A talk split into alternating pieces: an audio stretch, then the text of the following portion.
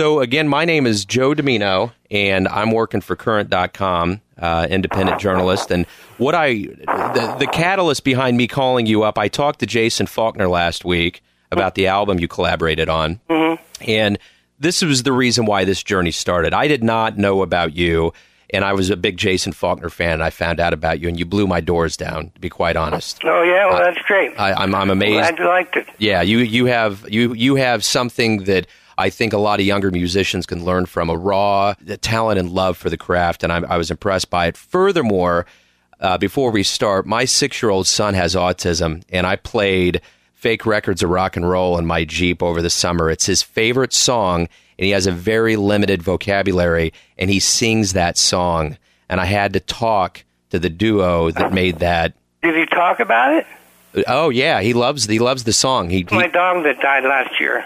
Yeah, it was my dog that died a couple of years ago. oh I gotcha. Okay, was it was it Queenie? That was that the song? Queenie the dog. Yeah, that's an amazing album. So, what w- with that said, I'm going to go ahead and start my questions with you, Daniel. And what I want to ask first is, when did you first get seriously interested in both art and music?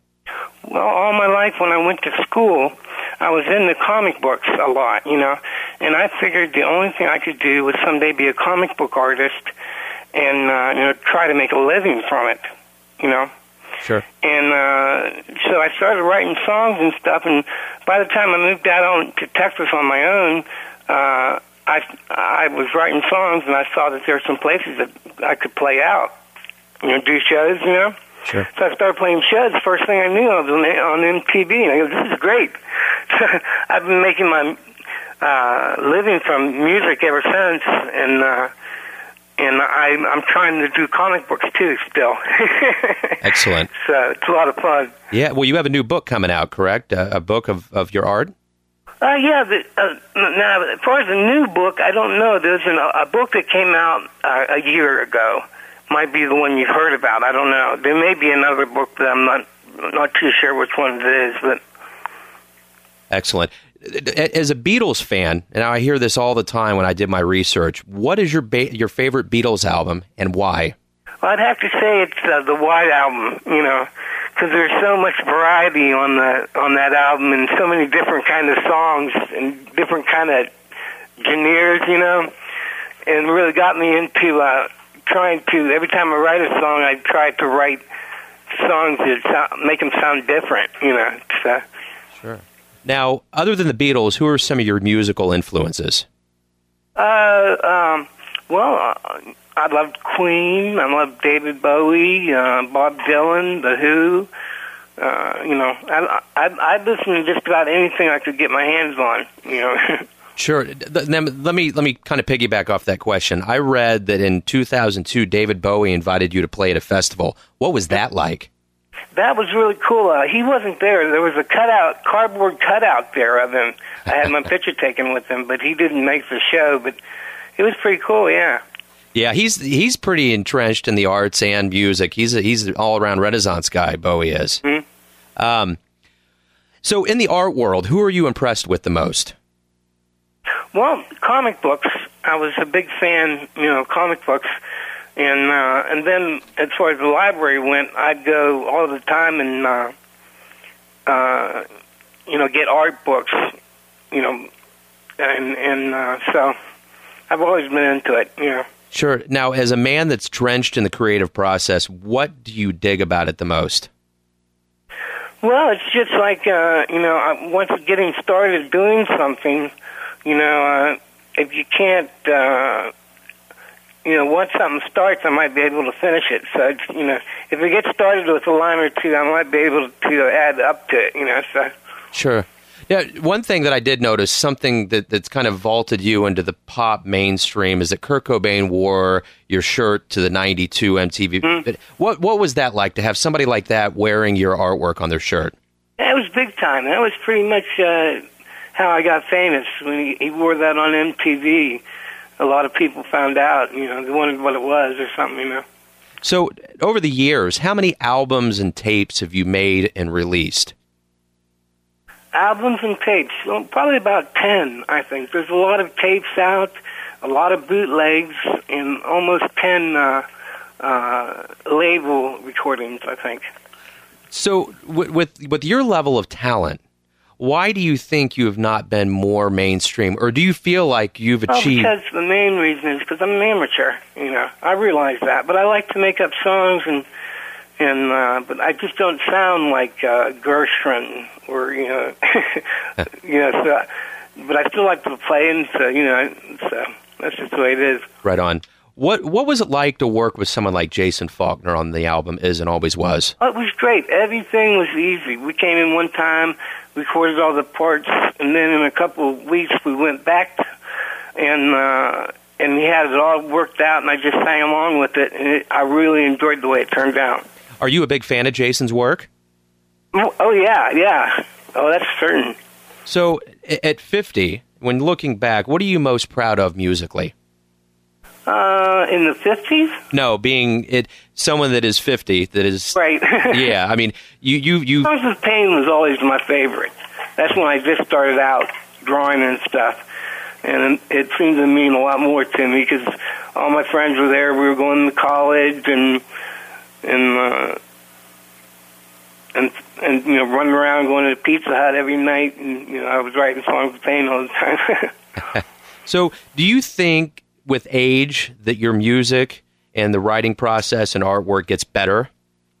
Yeah, it's better. You know, I had this crush on a girl that was a really good friend of mine, and a lot of the songs were about her mainly. You know, and uh, so it, it was a lot of fun just. Uh, trying to set my diary to music, you know. Sure.